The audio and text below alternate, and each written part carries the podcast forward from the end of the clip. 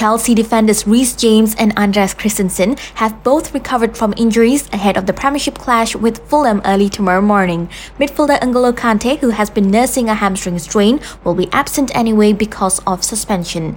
Catch Fulham versus Chelsea live on Astro Supersport 3, channels 833 and 813 in HD from 1:30 a.m.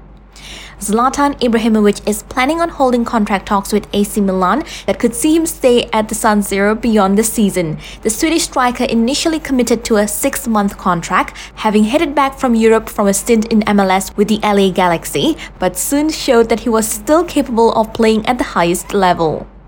Man United midfielder Bruno Fernandes has been named Premier League Player of the Month for December. This is the fourth time the Portuguese has won the award since signing for United last January.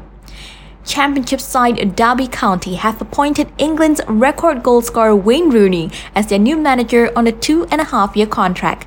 Catch the best sporting action only on Astro.